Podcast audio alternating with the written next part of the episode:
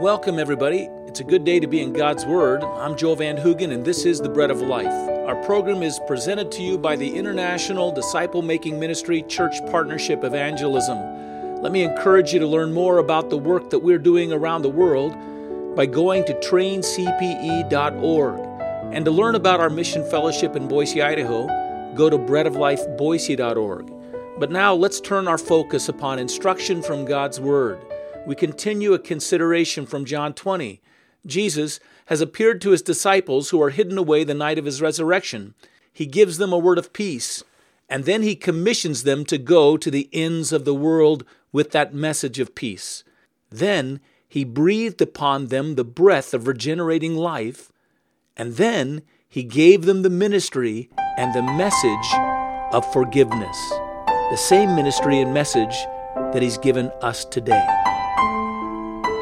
These individuals are experiencing at this moment in time that gift that has been given to all who believe and trust in Jesus Christ and repent of their sins the gift of new life. We have been commissioned under Jesus' authority to bring the message of peace with God to the world. We have been transformed by the Spirit of Jesus to bring that message of peace with God through our own transformed lives. But there's one last thing, and this is what we see here. We are granted to make, as a result of that, an authoritative declaration into that peace, what's required for that peace, to declare when that peace is present and when it's not present. We have been given the authority to declare forgiveness with God before men who have been lost in their sins. And that's the third thing we see here. As God, the Lord Jesus, grants these disciples the authority to declare the giving or withholding of the seal of peace, which is forgiveness with God. You do not have peace with God unless you realize first forgiveness with God. These two ideas are united together, and it is to the church that the way into peace through forgiveness is declared by the work of God alone and Christ alone on his cross alone. We have been given and granted by God this authority, this power. Ultimately, only God can forgive sins. Uh, we can forgive a person who has sinned against us so far as the sin has impacted our own lives, but not any further. But God alone can forgive any person any of their sins because all have sinned first and foremost against Him. Forgiveness is God's domain, and Jesus takes up this domain as God, and then He gives the message of this forgiveness to us, His followers. The message of peace with God through the forgiveness of sins. Let's understand what this means. The meaning of this passage is not that God follows our lead. We forgive, and then somehow God rubber stamps our declarations and our expressions of forgiveness. Instead, Jesus is saying we declare authoritatively to others who God forgives and who God does not forgive. We declare authoritatively who is forgiven and who is not forgiven. And that declaration is based solely on the message of the death and resurrection of Jesus Christ and on the response of, or the lack of response, of repentance and faith in Him. The person who repents of their sin and believes in Jesus, it has been given to us the power to say to them, Your sins are forgiven. A person who does not repent, who does not cast themselves in repentance upon Christ and believe in Him alone, we've been granted the power to say, You're still in your sins and you're still under God's judgment. Jesus is not giving us power to individually absolve any person of their sins. One of the reasons we know this is true is that as you go on and study the book of Acts and you study the lives of the disciples, you'll not find one example or one occasion when those individuals absolve anyone of their sins. What you'll find in every occasion is that they call upon men to repent and believe in Jesus Christ. And they promise them upon that repentance the forgiveness of sins and they tell people who haven't repented and have not believed in them, they tell them, You are still in your sins. That's the response to this authority that Jesus Christ has given them. Not one place will you see that they occupy a position of extending themselves, extending from themselves forgiveness, salvation, and peace with God. But they do very authoritatively declare who it is who's forgiven and who is not. This is what Peter preached to the Jews in the temple in Jerusalem in Acts chapter 3, verses 19 through 21.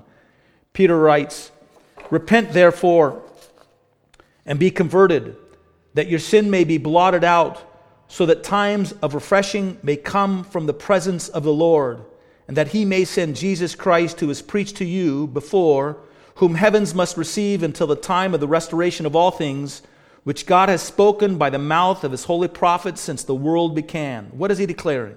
He's saying that those who repent and believe in Jesus Christ alone are forgiven and restored. Paul declares the same word in the synagogue in Antioch in Pisidia.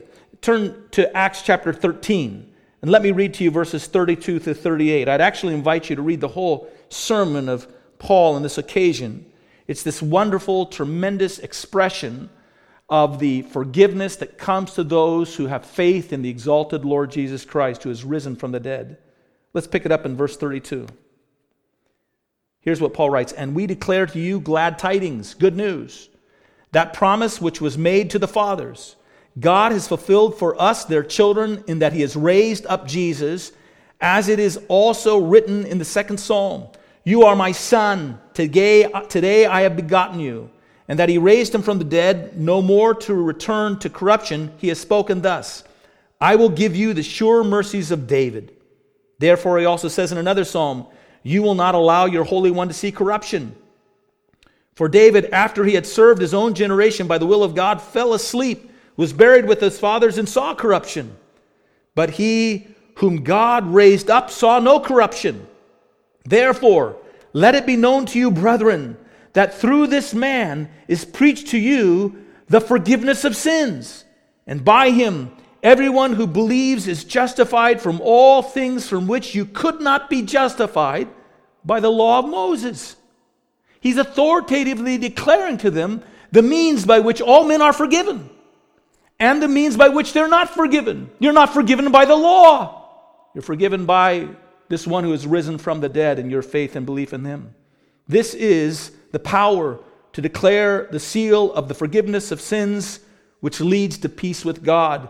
It was given to them by Jesus Christ, it's been given to us.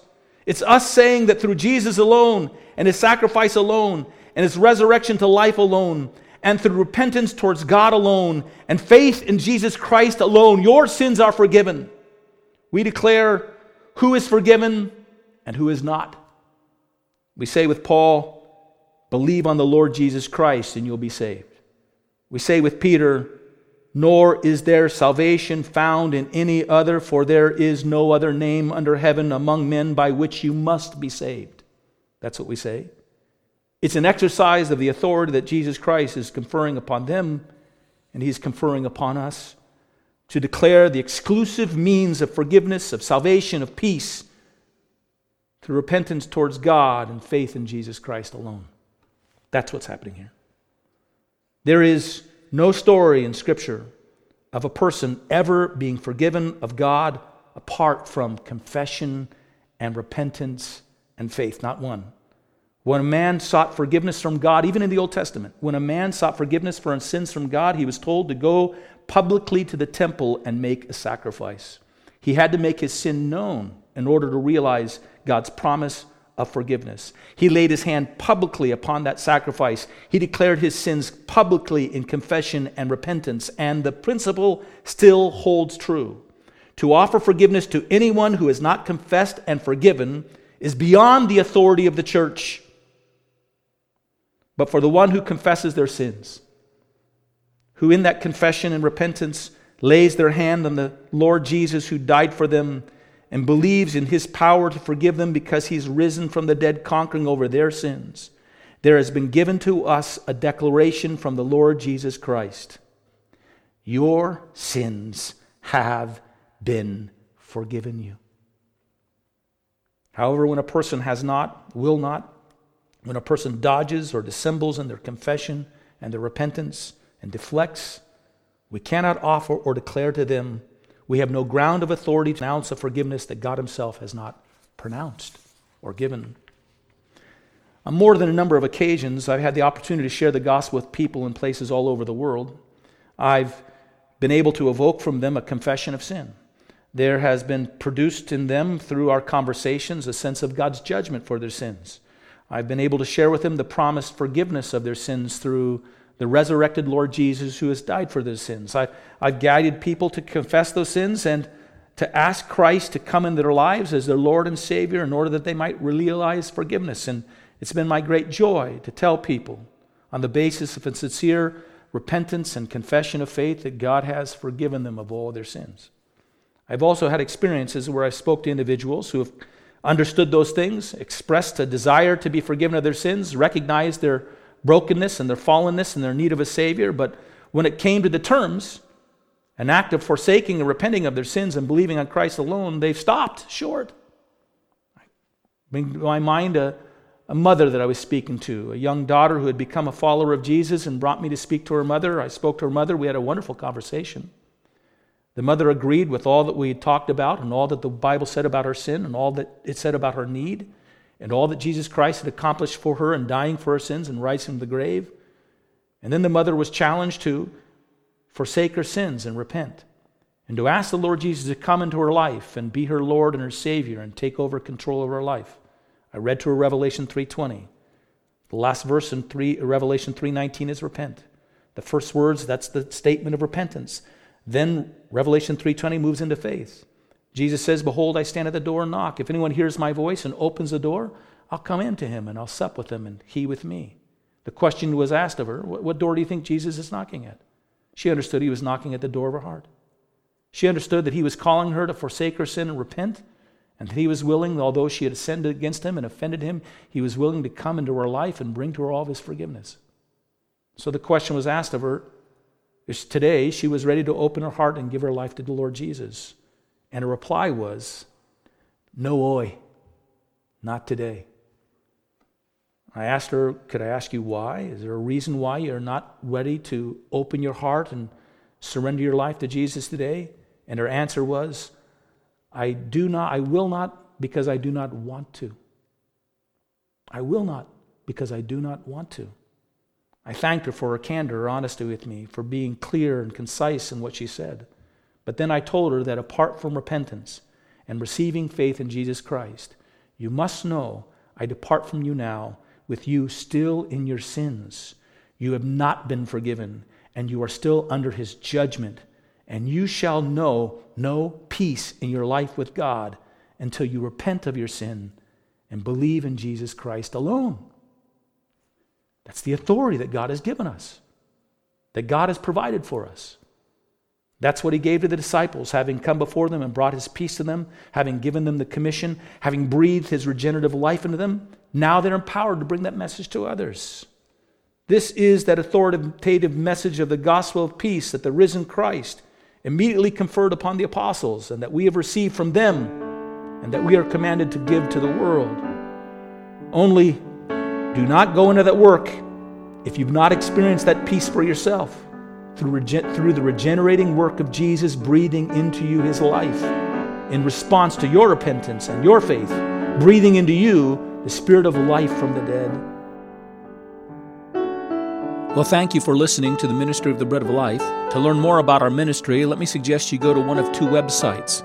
First, go to traincpe.org, traincpe.org, to learn more about the work we're doing all over the world to equip and engage the body of Christ in personal evangelism, discipleship, and church planting. Or to learn about our work in your community, go to breadoflifeboise.org. Until the next time, God bless you.